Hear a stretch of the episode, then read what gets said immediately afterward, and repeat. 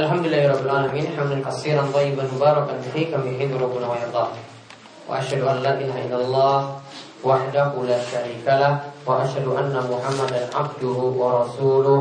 اللهم صل على نبينا وسيدنا محمد وعلى آله ومن تبعهم بإحسان إلى يوم الدين. اللهم انفعنا بما علمتنا وعلمنا ما ينفعنا وزدنا علما. Baik uh, ibu-ibu para jamaah sekalian kita lanjutkan pembahasan Sahih Fikih Sunnah wanita dari pembahasan Syekh Abu Malik Kamal bin Said Salim. Kita sudah sampai pada pembahasan masih dalam pembahasan mandi wajib. Sampai pada halaman 90. Ya, kemarin terakhir kita bahas cara mandi haid atau nih nifas. Bedanya kalau mandi haid dan nifas ada tambahan ada di halaman 90 yang terjemahan yaitu gunakan sabun atau pembersih lainnya lalu gunakan air ya lalu disunahkan untuk perempuan untuk melepas jalinan rambutnya.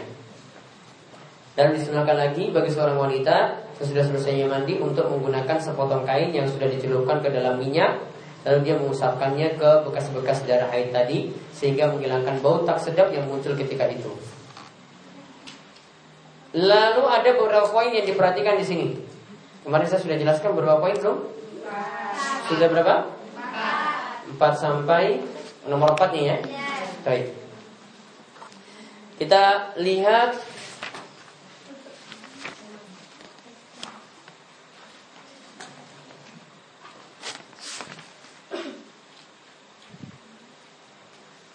yaitu yang A ada catatan A di situ apabila seorang perempuan disetubuhi sehingga dia mengalami junub. Lantas dia mengalami haid sebelum bersuci dari junubnya maka dia tidak wajib mandi karena junub. Jadi misalnya perempuan itu setelah berhubungan intim lalu datang bulan. Berarti kan punya kewajiban tadi apa? Mandi junub. Namun karena sudah terlanjut datang bulan datang haid maka dia tidak mandi Ya, nanti ketika dia suci dari haid tadi, sekaligus dia mandi untuk mandi junubnya tadi. Kemudian yang kedua, apabila demikian pula apabila dua hal yang mewajibkan mandi berkumpul dalam satu waktu, maka boleh dengan cukup sekali mandi. Kemudian yang ketiga, apabila seorang perempuan sudah mandi disebabkan oleh junub, sedangkan dia belum berwudu, maka mandinya itu dapat menggantikan wudhunya tadi. Jadi Cukup kita dengan mandi. Setelah mandi tidak perlu berwudu lagi. Keempat sudah kemarin? Sekarang. Ke? Ya kelima. Yang keempat itu seorang perempuan tidak berdosa ketika dia menunda mandi junubnya. Karena bersegera mandi junub Hanya berlaku bila dia hendak mengerjakan sholat. Kemudian yang kelima sekarang. Itu harusnya A, B, C, D, E. Itu harusnya. Jadi nomor empat itu sebenarnya D, E dan seterusnya karena di kitab aslinya itu untuk nomor yang sama. Jadi nomor 4 itu digantikan D, artinya lanjutan yang di atas. D yang lanjutan dari C. Kemudian nomor 5 digantikan E. Yang kelima lihat Tiada dosa bagi seorang perempuan atau laki-laki jika dia mencukur rambut, memotong kuku atau pergi ke pasar atau lainnya sedangkan dia dalam keadaan junub dan belum mandi. Jadi kalau mau dicatat orang yang junub atau belum mandi wajib masih boleh beraktivitas. Ya, orang yang junub atau belum mandi wajib masih boleh beraktivitas. Contoh junub-junub pergi ke pasar. Ya. Junub-junub pergi ke pasar. Boleh nggak? Ya boleh. Namun dia dalam keadaan junub. Kalau ada yang mengucapkan salam boleh balas nggak? Wah maaf saya lagi junub. Ketika ini boleh nggak dibalas? Boleh. Ya, orang yang junub tadi boleh ketika itu membalas salamnya. Jadi orang yang junub tadi sekali lagi ya dia boleh beraktivitas. Mau mencukur rambut boleh, motong kuku boleh, pergi ke pasar juga boleh. Ini juga termasuk ibu-ibu yang haid. Itu boleh potong kuku. Boleh juga potong rambut. Itu nggak ada masalah. Dan sebagian orang masih punya kepercayaan kalau haid itu nggak boleh apa? Potong kuku, nggak boleh apa lagi? Keramas. Terus apa lagi? Hah? Yang nggak boleh lagi apa? Boleh nggak tidur bareng suami? Nah ini nanti di sini dibahas. Kemudian yang ke F. Di sini dikatakan seorang wanita boleh mandi bersama suaminya. Ini berdasarkan ijma atau kesepakatan para ulama.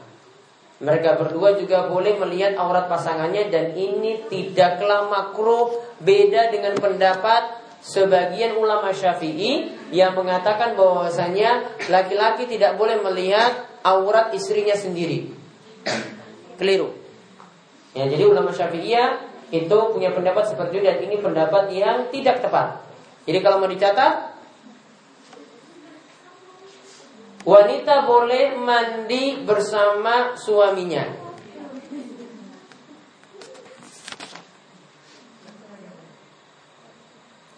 Bahkan Nabi ya pernah mandi bersama istrinya dan saling rebutan air. Bahkan Nabi pernah mandi bersama istrinya sambil rebutan rebutan air.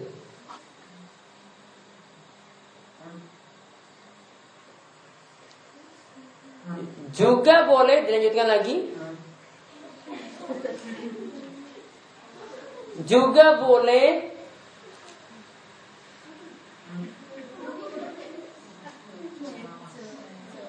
Juga boleh seorang suami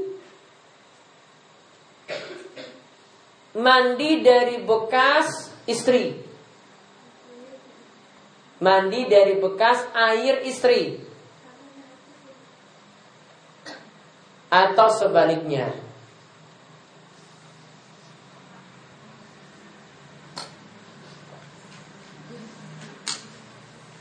Bahkan ada satu kisah Nabi SAW itu pernah mau ngambil air bekas istrinya mandi. Kemudian istrinya itu katakan, Wahai Rasulullah itu tadi bekas saya itu mandi junub. Kemudian Nabi SAW katakan bahwasanya air ya itu tidak bisa dijunubkan. Artinya kamu mandi tadi tidak ada pengaruh apa-apa kalau sisanya tadi masih suci ya tetap dikatakan suci. Adapun hadis yang katakan bahwasanya Janganlah seorang laki-laki itu mandi dari bekas perempuan atau perempuan itu mandi dari bekas laki-laki. Kemudian Nabi SAW itu katakan, akan tapi mereka berdua itu hendaklah mandi berbarengan. Maka yang dimaksud di sini adalah Nabi perintahkan bukan masalahnya tidak boleh pakai bekas istri, namun yang diperintahkan itu adalah mandi bareng-bareng seperti yang dibahas. Dan tadi hadis Aisyah yang saya sebutkan ada di halaman 93 di kitab terjemahan. Berarti ada tuntunannya kan? Nah, ada tuntunan itu diamalkan. Diamalkan tenan loh ini. Jangan teori-teori saja. Ya nggak tahu kamar mandinya di mana gitu.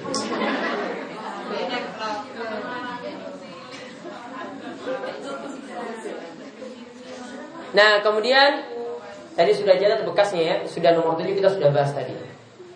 Bekas mandi istri atau bekas mandi suami itu boleh dipakai oleh pasangannya. Kemudian lihat nomor 8. Seorang perempuan tidak boleh mandi bertelanjang bulat di depan siapa pun kecuali di depan suaminya.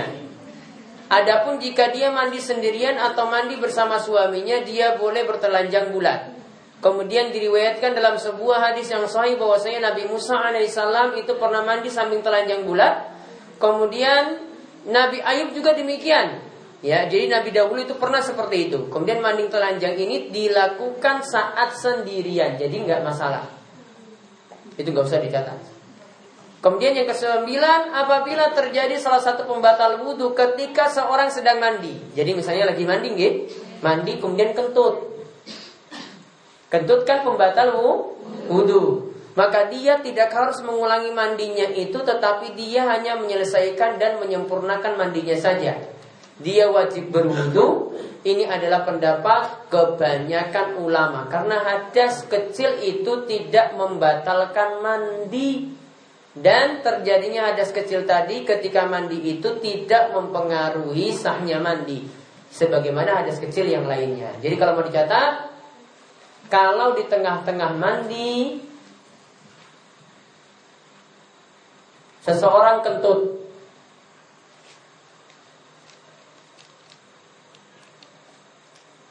Kalau di tengah-tengah mandi, seseorang itu kan kentut,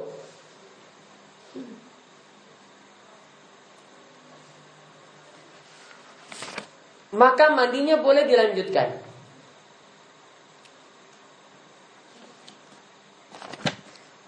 Maka mandinya boleh dilanjutkan.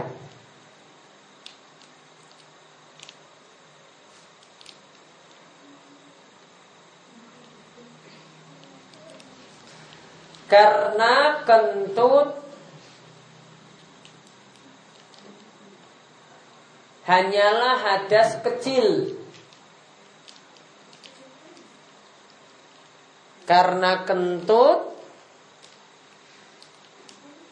hanyalah hadas kecil dan tidak bisa membatalkan mandi. Dan tidak bisa membatalkan mandi. Sehingga mandinya tadi bagaimana? tetap dilanjutkan terus. Kemudian yang terakhir, yang ke-10 di sini disebutkan boleh tidur dalam keadaan junub tanpa mandi lebih dulu, asalkan dia berwudu. Dalilnya dari Umar bin Khattab. Dia bertanya kepada Nabi SAW tentang junub yang dialami pada waktu malam. Lantas Rasul Wasallam itu bersabda, tawatta waksil zakaraka sumanam. Berwudulah engkau, lalu basuhlah kemaluanmu, kemudian tidurlah. Namun di sini yang dimaksudkan bersihkan kemaluan dulu baru berwudu baru tidurlah. Karena kata wa di situ ini tidak menunjukkan urutan. Ya, kata Allah di sini cuma menunjukkan penggabungan saja. Jadi uh, yang dilakukan itu adalah cuci kemaluan dulu, ya, kemudian berwudu, baru kemudian tidur. Ini menunjukkan keadaan yang paling bagus. Jadi bisa dicatat keadaan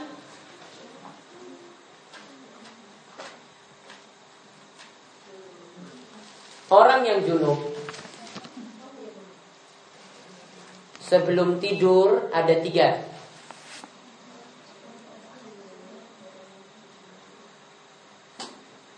Keadaan orang yang junub sebelum tidur itu ada tiga.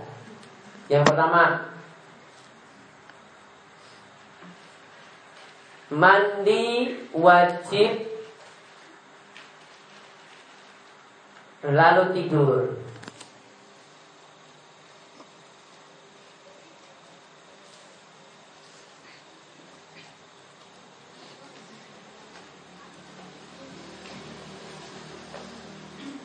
Saya ulang, mandi wajib lalu tidur. Meskipun dingin-dingin, ini yang paling utama. Mandi dulu baru tidur. Dilanjutkan tadi, ini yang paling utama.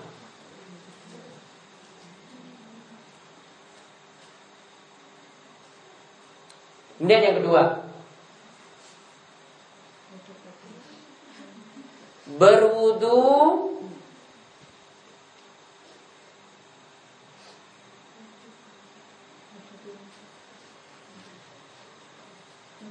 lalu tidur.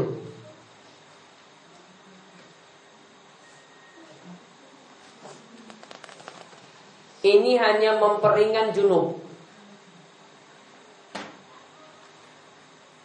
Ini hanya memperingan junub.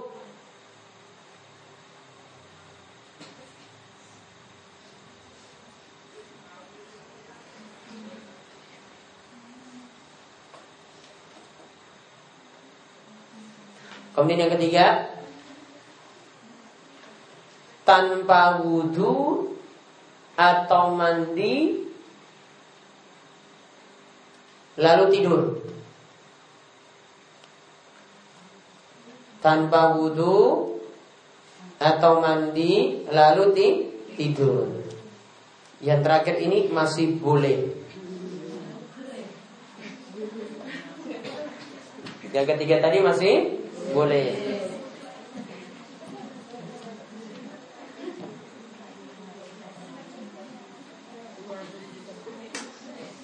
Namun kalau melakukan yang lebih utama, yang pertama atau ke kedua. Yang pertama pahalanya makin besar.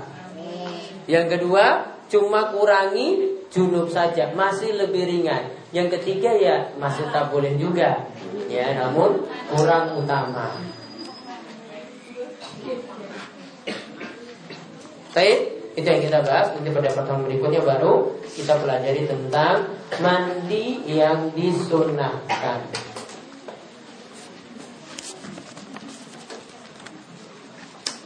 Ya, monggo jika ada pertanyaan itu ada mic sebelah sana, ada mic lagi di dekat bulu ini.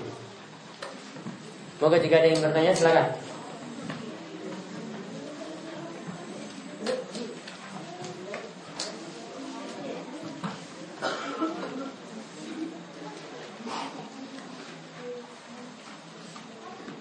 Ada yang ingin tanya? Ya, Pak.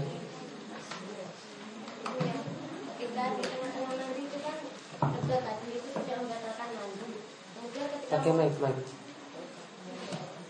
Ini ini ada yang dengar. Itu kan tadi ketika pas di tengah-tengah mandi itu kentut. Tengah-tengah mandi kentut, terus? Batalkan mandi. Ya, Ya. Terus ketika mau sholat itu nggak perlu berwudu. Enggak. Masih sah. Iya.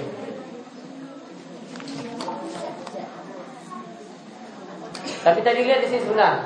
Tapi dia hanya menyelesaikan dan menyempurnakan mandinya. Namun wajib berwudu, tetap berwudu. Ya. Kentutnya ini tidak batalkan mandi, cuma tidak batalkan mandi saja. Berarti wudhunya tetap harus wudhu. Ada lagi? Eh, tadi dijelaskan bahwa untuk haid, kemudian di antara haid dan eh, setelah junub itu mandinya niatnya sama, hanya satu. Apa ketiga? Haid dan junub niatnya cuma satu boleh. Ada lagi? Hai, bibi yang lain monggo. Mana siapa? Bentar, bentar, pakai mic, mic, mic.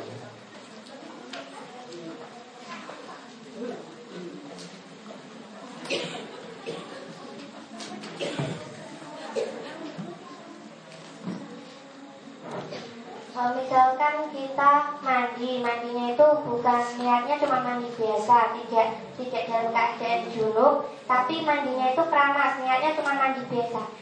Itu perlu wudhu nggak kalau mau sholat? Mandi yang tidak perlu wudhu lagi itu ketika kita mandi besar. Ya. Untuk mandi junub atau melakukan mandi semacam itu. Jadi tergantung niat. Kalau kita niatannya itu cuma seperti mandi pagi, ya, seperti mandi pagi, ini tidak bisa menggantikan wudhu. Berarti memang harus wudhu lagi. Tetap harus wudhu lagi. Namun kalau niatannya itu mandi junub atau mandi wajib atau dia sekedar lakukan mandi sunnah, ya, ini kembali ke niatan ya, atau mandi sunnah, maka itu baru bisa gantikan wudhunya tadi. Oh berarti misalkan tidak junub, tapi kita niatnya mau mandi mandi besar gitu. Mandi besar, itu iya. nggak pakai eh itu berarti kalau mau sholat nggak wudhu. Enggak wudhu lagi. Oh, ya, ya, ya. Ya, ada lagi?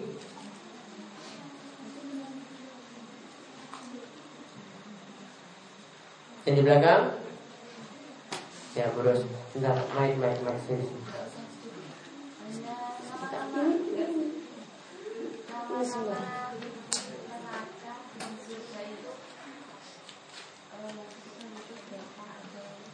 Nama-nama neraka dan surga ada berapa? Uh, itu butuh bahasan tersendiri. Nanti coba suatu waktu nanti saya bahas tentang neraka dan surga secara tersendiri. Nanti neraka ada nama-namanya ada surga juga ada nama-namanya. Karena harus butuh pembahasan dari dalil. Ada lagi? Ya mic-nya sana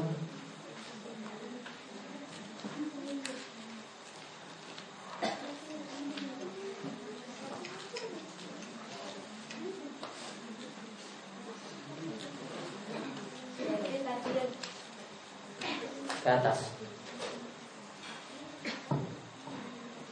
Berarti yang dijelaskan tadi tentang mandi junub itu tidak harus dengan perantara. Maksudnya tergantung niatnya. Tiap hari itu bisa mandi besar gitu.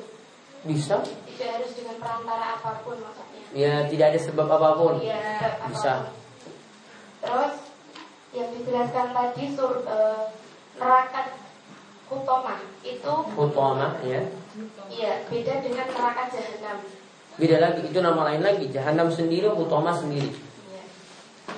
Terus sholat e, tentang sholat. Apakah benar kalau orang yang sholat itu e, sujud di atas yang bergambar itu hukumnya makro? Misalnya? Misalnya gambar hewan atau gambar apa tumbuhan atau apa yang hanya bentuk makhluk yang bernyawa atau seperti apa? Kalau bentuk makhluk bernyawa baiknya dihindarkan. Meskipun itu di atasnya masih ada alasnya lagi. Kalau tertutup masih lebih ringan. Namun kalau kelihatan artinya dia sujud langsung digambar makhluk bernyawa itu baiknya dihindarkan.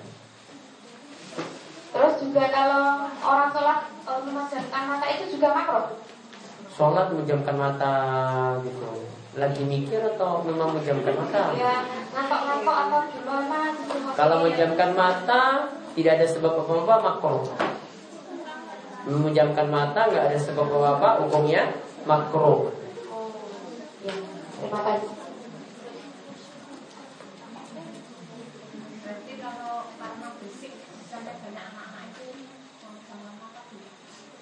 Boleh. Kalau ingin lebih khusyuk saat uh, berisik anak-anak ya jatuh misalnya ribut atau misalnya di tempat sajadahnya itu mengganggu konsentrasi karena gambarnya terlalu ya biar kita lihat terus. Boleh ketika itu menjamkan mata hukumnya makro ada lagi?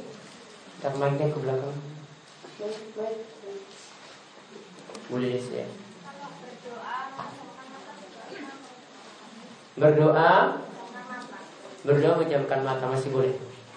Ya, itu yang tadi kita bahas sholat. Ada lagi? Ya.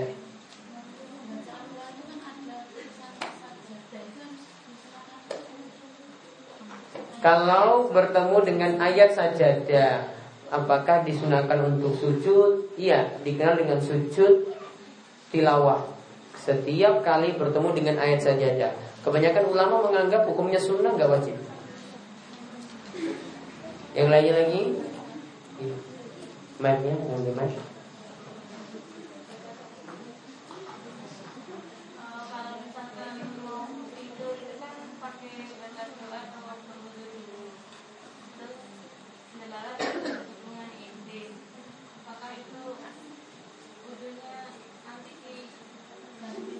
Diulang lagi wudhunya. Diulang lagi wudhunya. Uh, Tadi sudah wudhu Kemudian hubungan intim. Maka bisa memilih tiga keadaan tadi. Boleh mandi lebih utama. Atau memilih Setelah itu wudhu saja baru tidur. Atau sudah langsung 12 tidur. Namun yang lebih utama Pertama dan kedua. Mandi langsung atau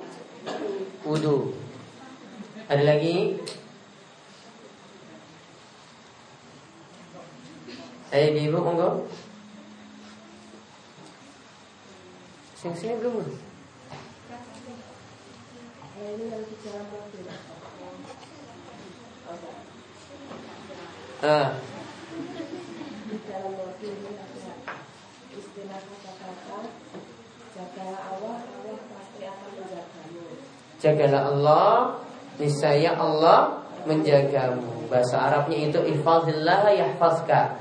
Jagalah Allah, niscaya Allah akan menjaga. Maksudnya jagalah aturan Allah, rajinlah ibadah, Allah akan terus jaga engkau. Bisa jadi itu menjaga dirimu, bisa jadi menjaga anakmu, bisa jadi menjaga istrimu, bisa jadi jaga kesehatanmu, bisa jadi umurnya tambah barokah, bisa jadi menjaga nanti di akhirat kelak. Jadi maksudnya jagalah Allah itu artinya kita diperintahkan rajin ibadah. Lakukan aturan-aturan Allah. Ada lagi? Allah Allah terus ada huruf u di? Allah Jag, eh, ifadillah ya ifadillah tajiduhu tujaha. Jagalah Allah niscaya Allah akan menjagamu. Jagalah Allah maka engkau akan dapati Allah di hadapan. Maksudnya Allah akan menolongmu. Munya itu kembali pada Allah. Iya. Bukan, munya munya kecil kan? Jagalah Allah, niscaya Allah akan menjagamu. Kemudian jagalah Allah, Allah u coba deh. Itu salah ketik. Oh, itu salah ini, salah kode.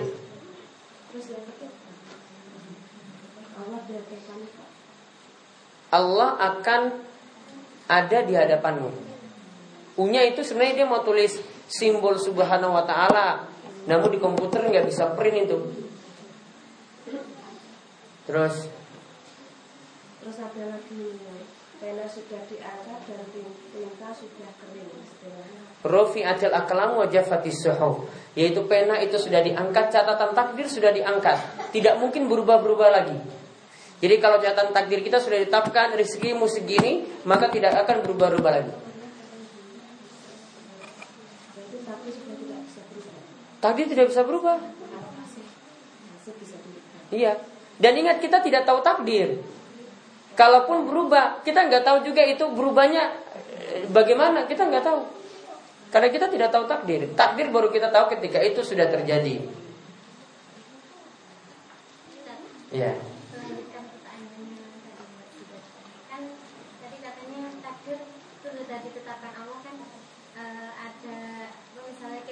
Sudah ditakdirkan rezekinya segini tapi kan ada yang tidaklah suatu kaum berubah kalau kita tidak merubahnya sendiri itu, Iya. itu maknanya? Maknanya kita bisa merubahnya iya bisa berubah dan berubahnya tadi Allah tahu juga. katanya tadi sudah ditetapkan Sudah ditetapkan kan? Namun kan kita tidak tahu ini ketetapan kita bagaimana. Bukan membingungkan. Pokoknya tahu saja Allah itu tahu yang terjadi. Kalau itu pun berubah, Allah tahu juga berubahnya. terus lagi itu kan ada itu perkataan Umar atau siapa katanya janganlah kamu ini apa ya? Eh, maksudnya cegahlah seseorang minum khamar walaupun kamu minumnya itu kan eh, Segala seorang minum khamar meskipun kamu meminumnya. Terus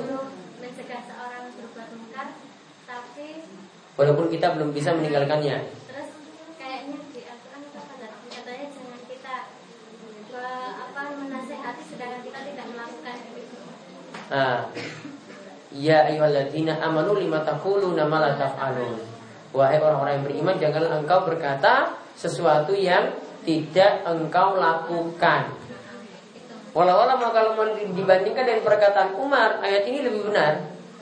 Maka perkataan Umar harus dicek dulu riwayatnya benar ataukah tidak. Saya belum tahu perkataan Umar tadi. Yang lainnya? Yang di sini sini. Ini Bu.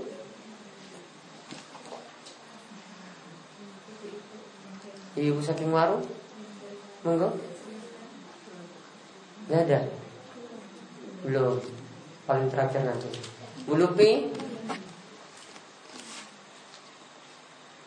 mana ini tadi yang empat empat penyiksaan dari Al-Mazah tadi baru mengumpat saja sudah seperti ini terus gimana lagi ditambah dengan dosa-dosa yang lain. Terus mau jadi apa ini? Saya ini. Kita ini. Seperti apa ini? Terus gimana ini cara saya mau keluar dari sana ini? Cara untuk keluarnya? Ya gimana ya ya hindari yang dilarang tadi seperti yang disebutkan dalam ayat. Ya hindari apa yang disebutkan dalam ayat dan setiap dosa-dosa yang lainnya perbanyak tobat dan perbesar lagi harapan pada Allah jadi perbesar rasa harap namun takutnya juga masih ada. Jadi jangan unggulkan salah satu. Perbesar rasa harapnya ya dan rasa takutnya juga masih ada. Namun nggak boleh dominankan atau menangkan rasa takutnya saja. Ada juga kita berharap mendapatkan ampunan Allah ketika itu. Jadi yang dominan ini kalau sudah seperti ini yang dominan adalah pengharapan. Pengharapan. Kalau sudah orang itu sudah berbuat dosa kemudian ingin bertobat, perbesar harapannya. Namun kalau orang itu mau terjerumus dalam maksiat, maka perbesar rasa takutnya. Jangan keadaannya dibuat balik. Kalau orang keadaannya dibuat balik, maka nanti kondisinya jadi ketika berbuat dosa sudah berbuat dosa, takutnya takut terus. Jadi dia putus asa dari rahmat Allah. Begitu pula kalau orang itu mau berbuat dosa, rasa harapnya besar, maka dia akan terus berbuat maksiat. Jadi jangan posisinya jadi berbeda. Kalau mau berbuat, mau taubat itu pengharapan. Pengharapan. Kalau mau berbuat maksiat, rasa takutnya dibesarkan. Takutnya dibesarkan. Berarti nggak bisa bersama-sama. Sama-sama. Tetap juga sama-sama, namun satu kondisi kita harus memperbesar salah satu. Namun tetap ada harap dan takutnya tetap berbarengan terus. Namun cuma perbesar saja salah satunya. Jadi kalau sholat itu loh kan, sholat itu kan kalau membayangkan kasih sayang Allah itu tersenyum, dewi-dewi itu tersenyum, Nah kalau ingat dosa terus nangis itu kayak gitu berarti kan bersamaan itu. Iya bersama. Jadi senang membayangkan rahmatnya Allah itu terus jadi nangis. Karena ingat dosa. Iya bareng itu. Iya. Memang nangis. harus diseimbangkan seperti itu. Senyum, nangis, senyum, nangis itu kerjaannya. Itu yang yang benar yang mana? Yang senyum apa yang nangis? Dua-duanya barengkan terus. Jadi kita kalau beribadah itu ada tiga sifat yang harus berbarengan, nggak boleh yang salah satu dihilangkan. Yaitu yang pertama rasa cinta, kemudian yang kedua rasa harap, kemudian yang ketiga rasa takut. Salah satunya nggak boleh hilang. Kalau misalnya dia cuma rasa cinta saja, maka seperti ibadahnya orang sufi. Jadi dia ibadahnya asal-asalan. Wah, yang penting saya cinta Allah. Yang penting saya perbanyak zikir-zikir Mau ada tuntunan atau enggak Dia perbesar rasa cinta saja. Enggak boleh. Kalau perbesar rasa takut saja ya Dia rasa takutnya ada Saja yang ada Cintanya apa Cinta enggak ada Dan rasa harapnya enggak ada Itu seperti orang-orang khawarij. Jadi punya rasa takut yang besar Terus sehingga putus asa dari rahmat Allah Begitu pula kalau rasa harapnya yang didominankan nanti jadi berbuat maksiat terus. Artinya cuma rasa harap saja yang dia miliki tidak ada rasa takut. Nanti dia akan terus menerus untuk berbuat maksiat. Maka tiga-tiganya harus jalan semuanya. Cinta harap dan takut.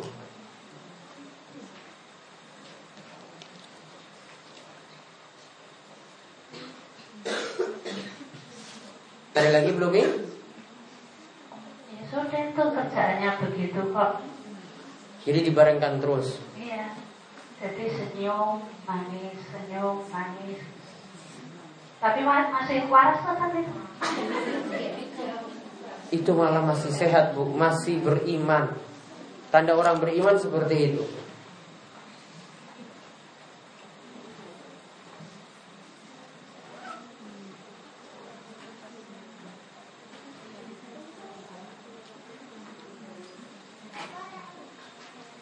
Baik, di sini ada yang tanya. Ini penting juga. Tadi tentang masalah mandi telanjang asal sendirian boleh. Gimana kalau mandi telanjang namun bersama putrinya yang berumur 5 tahun? E, baiknya ini tidak dilakukan karena ada dalil dalil-dalil yang menyebutkan kalau kita masuk ke dalam ada anak itu masuk ke dalam kamar, anak tersebut harus minta izin, apalagi di tiga waktu ya waktu pagi ketika bangun tidur, kemudian waktu akan tidur dan juga uh, satu waktu lagi saya lupa di siang hari, di siang hari ketika akan tidur pula. Ya, jadi tiga waktu tadi tidak boleh anak itu masuk kecuali harus meminta izin. Walaupun anaknya perempuan. Ya, di antara tujuannya biar tidak lihat aurat orang tuanya. Maka ketika itu ini yang ditanyakan juga baiknya tidak dilakukan. Ya kalau sudah terlanjur mesti ngerti ya rasa. Kemudian ada yang tanya lagi? Nah? Kuat nggak tadi itu kan? Itu ayat Al-Quran. Ada ya. di di Riyadus Solihin sebentar. Itulah yang dengan anak itu. Dengan anak itu loh kan? Sebentar. Anak perempuan loh. Iya anak perempuan, ibunya telanjang juga ketika itu. Ya, iya. Bentar, ini ada di kitab salam. Ini ayat Al-Quran, ayat persisnya saya cari di sini.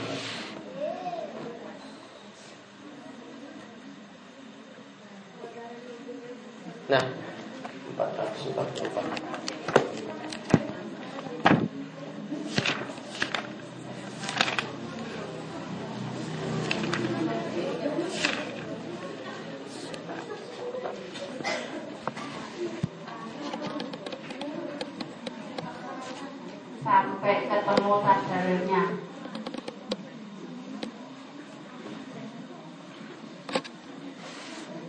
Nanti lihat di surat An-Nur ayat 27 dan surat An-Nur ayat 59.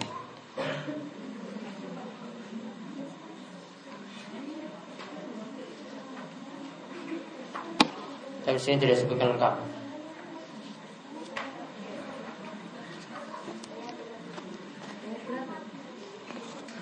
An-Nur ayat 27 dan An-Nur ayat 59.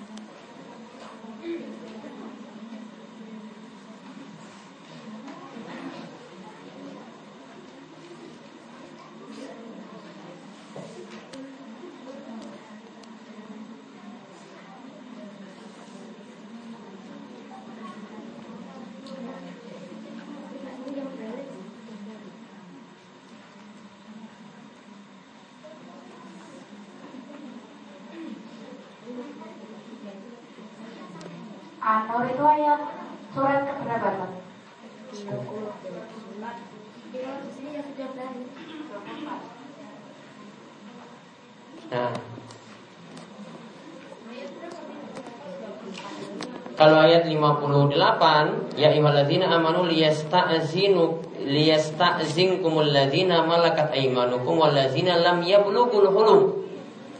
Minkum salah samarrat. Hai orang-orang yang beriman, hendaklah budak-budak yang kamu miliki dan orang-orang yang belum balik. Masih anak-anak. Lima tahun berarti belum balik. Itu hendaklah minta izin kepada kalian tiga kali. Meminta izin tiga kali min qabli shalawatil fajri sebelum sholat subuh. Yang pertama, wahina tad'una siyabakum minaz zahira wa min ba'di sholatil isya. Kemudian yang kedua, ketika kamu menanggalkan pakaianmu di siang hari. Artinya mau tidur siang. Kemudian yang ketiga, ketika setelah sholat isya. Tiga waktu ini anak yang belum balik harus minta izin. Surat An-Nur ayat ke 58. Apa hikmahnya kok sampai baru kecil seperti itu kok dilarang lihat aurat ibunya? Padahal kan ini kan tadi bilang masih ke kecil. Ini minta izin lo masuk kamar loh. Minta izin masuk kamar, dia harus ya minta izin dalam tiga waktu ini. Ya, ketika tiga waktu ini tadi dikatakan dan orang-orang yang belum balik di antara kalian meminta izin kepada kamu tiga kali, tiga kali walaupun masih belum dewasa, belum balik. Maka berlaku untuk masalah tadi harus meminta izin pula termasuk juga di sini kalau mandi berbarengan itu sebaiknya tidak untuk anaknya. Untuk suaminya saja. Iya kan tadi kalau itu tadi ada dalilnya toh? Kalau ini sudah ada dalam Al-Qur'an, gimana mau nentang-nentang? Gak bisa diprotes. Mau mau bulat mau diganti lagi nggak bisa. Nah, itu kan kalau tidur bareng lihat aurat ibunya, tapi bukan ibunya nggak telanjang bulat. Yang kita bahas yang tadi telanjang bulat. Ya, nggak boleh. Kalau tidur bareng kan nggak, paling cuma nyusui saja sudah. Kemudian ada lagi di sini. Uh, kalau saya tidak junub tapi berniat mandi besar di mana tadi sudah dijawab boleh seperti itu namun nanti niatannya mandi sunnah nanti seperti yang kita bahas besok kalau di tengah-tengah berwudu, kemudian kentut, haruskah ulangi wudu lagi? Allah alam kalau dari penjelasan tadi, wudunya tetap diulangi karena kentut membatalkan wudu. Apakah benar kita disunahkan menjaga wudhu seperti Bilal? Apa artinya tiap terjadi pembatal wudhu kita berwudhu lagi? Apa seperti itu menjaga wudhu? Iya. Yang dimaksudkan kemarin ketika kita bahas hadis Bilal, ketika itu disunahkan untuk menjaga wudhu artinya setiap kali batal kita berwudhu meskipun tidak sholat ya setiap batal berwudhu batal lagi berwudhu dan itu yang dilakukan oleh Bilal nah itu saja yang kita bahas di sini. Ada lagi yang nanya? Hei ibu ada yang nanya? Hei kalau ingin biasanya mungkin malu kalau ini bisa lewat SMS yang kemarin saya bilang ya kos kirim ke 0823 139 50 500 ya itu bisa langsung bertanya nanti saya kalau lihat pertanyaan nanti saya jawab. Ya bisa langsung ditanya di situ. Atau yang punya WhatsApp yang punya WhatsApp yang pakai fasilitas internet di HP-nya HP-nya yang HP Android ya kalau HP jadul ya bisa. Jadi itu gua HP black. HP ini di upgrade. Ya, kalau pakai HP yang jadul nggak bisa, harus HP Android ya. Mau ditingkatkan biar dapat ini. Nanti bisa ditanya di WhatsApp juga, nanti bisa hubungi di nomor 0812 2601 453 kali ya. Atau bisa lihat di belakang buku yang pernah saya bagi di buku Zikir Bagi Petang atau buku Pesugihan. Buku Pesugihan ada yang belum dapat? Pesugihan? Ada yang belum dapat? Ngacung kalau belum dapat? Masih satu Tujuh Nanti pertemuan berikutnya Tadi yang dibagi sini Sudah habis? Fikih wanita? Saya belum lihat fikih wanita? Fikih wanita? Belum, belum, belum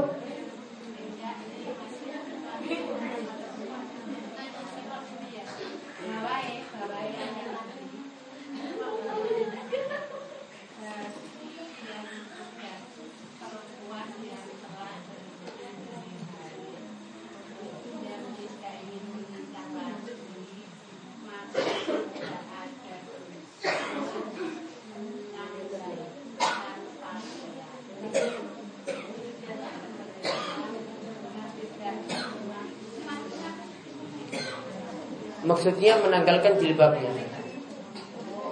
Tapi nanti ada penjelasannya sendiri di sini.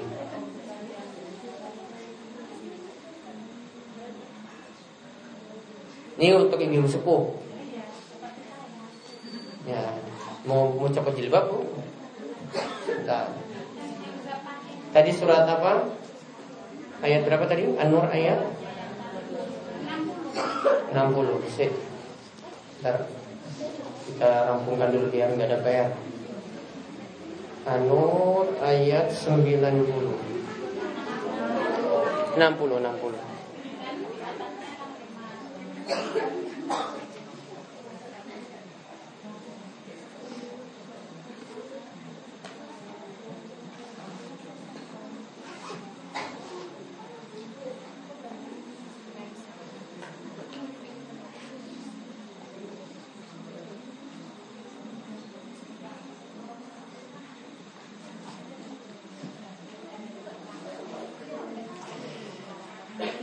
Maksudnya ini kata para ulama dia boleh ya kalau wanita tadi itu pakai penutup wajah dia boleh membuka penutup wajahnya.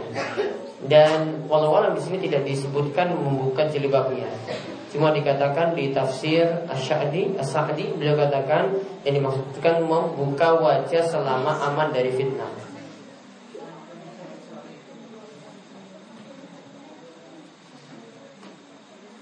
Jadi itu yang dimaksudkan membuka perhiasannya di situ.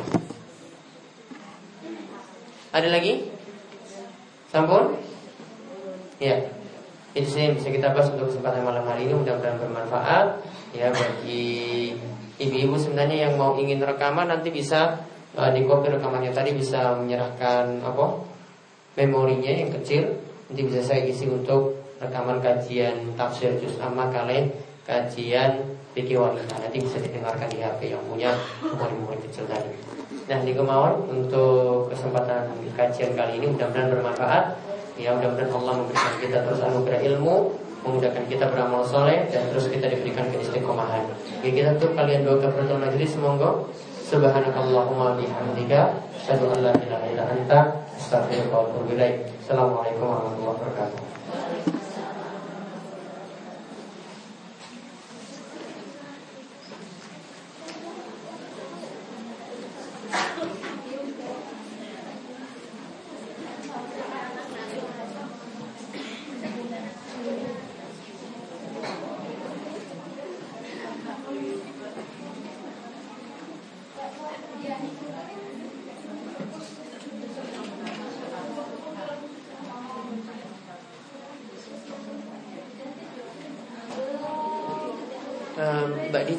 Sekarang?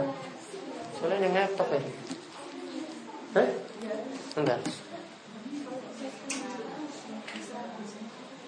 Besok Sabtu. Minggu ya. Yes. Yang uh, ibu-ibu eh, kelasnya si ini hmm. yang ikut hafalan hmm. yang lawas sini coba minta bantuan untuk ngajar besok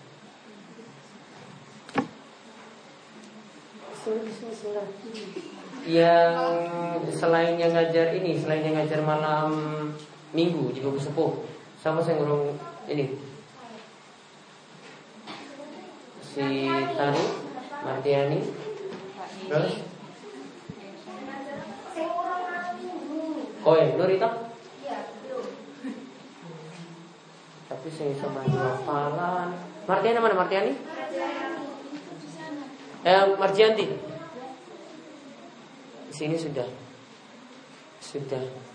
Marjianti, Martiani, Tari, tiga ini ya. Nanti besok minta bantuannya untuk uh, terima setoran hafalan untuk ibu-ibu sepuh.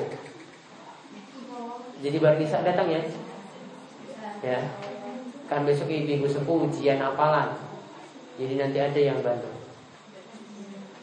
Nanti saya bagi kelompok-kelompok. Nanti gue pegang kelompok ini Yang ini pegang kelompok ini. Cuma dari surat Al-Zalzalah sampai Al-Ma'un. Mandu mereka setor aja. Terus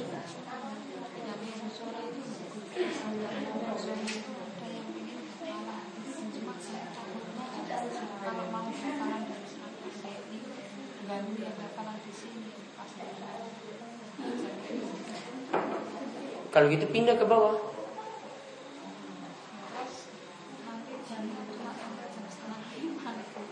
Nah, gini saja. Uh, yang itu kita buat sampai 5 kurang seperempat. Ya. 5 kurang seperempat untuk kapalan. Jadi mereka nanti suruh di bawah di ruangan sana. Terus nanti sama hari Minggu itu Minggu sore uh, Nanti ada ujian lagi tuh ibu-ibu nanti dibagi lagi untuk Yang nggak ngajar ikro yang itu Minggu sore Nanti mandu untuk yang hafalan Siapa yang nggak ngajar Minggu sore? Semara ulang Minggu sore Nah berarti yang lainnya nanti mandu untuk setoran hafalan ibu-ibu muda Jadi saya malam minggu ya mandu karo sing minggu sore. Begitu kan? Iya. Terus yang minggu pagi minta bantuannya untuk mandu lagi untuk ini yang pelatihan masak. Tadi sudah saya pinjamin alatnya. Tapi ya, cuma ada dua open sama satu mixer buat pelatihan pinjam dulu. Besok baru bayar baru beli. Yang penting pelatihan dulu. Iya, yang penting Bahannya? Dia bisa ngomong kita bawa. Iya. Mikirnya nek kurang aman. Tempatnya di masjid sini aja. Sini. Nanti yang diundang ibu-ibu muda yang mau datang, namun wajib untuk ibu-ibu, eh, namun wajib untuk remaja, SMP SMA. Ibu-ibu muda boleh datang. Sama saya start. Ini kok nggak setor-setor ini umurnya nih? Gak ada setor senyum itu gak ada di sini.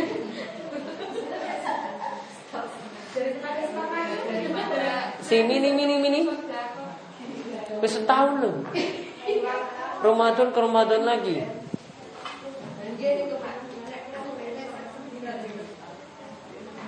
Mbak Wici,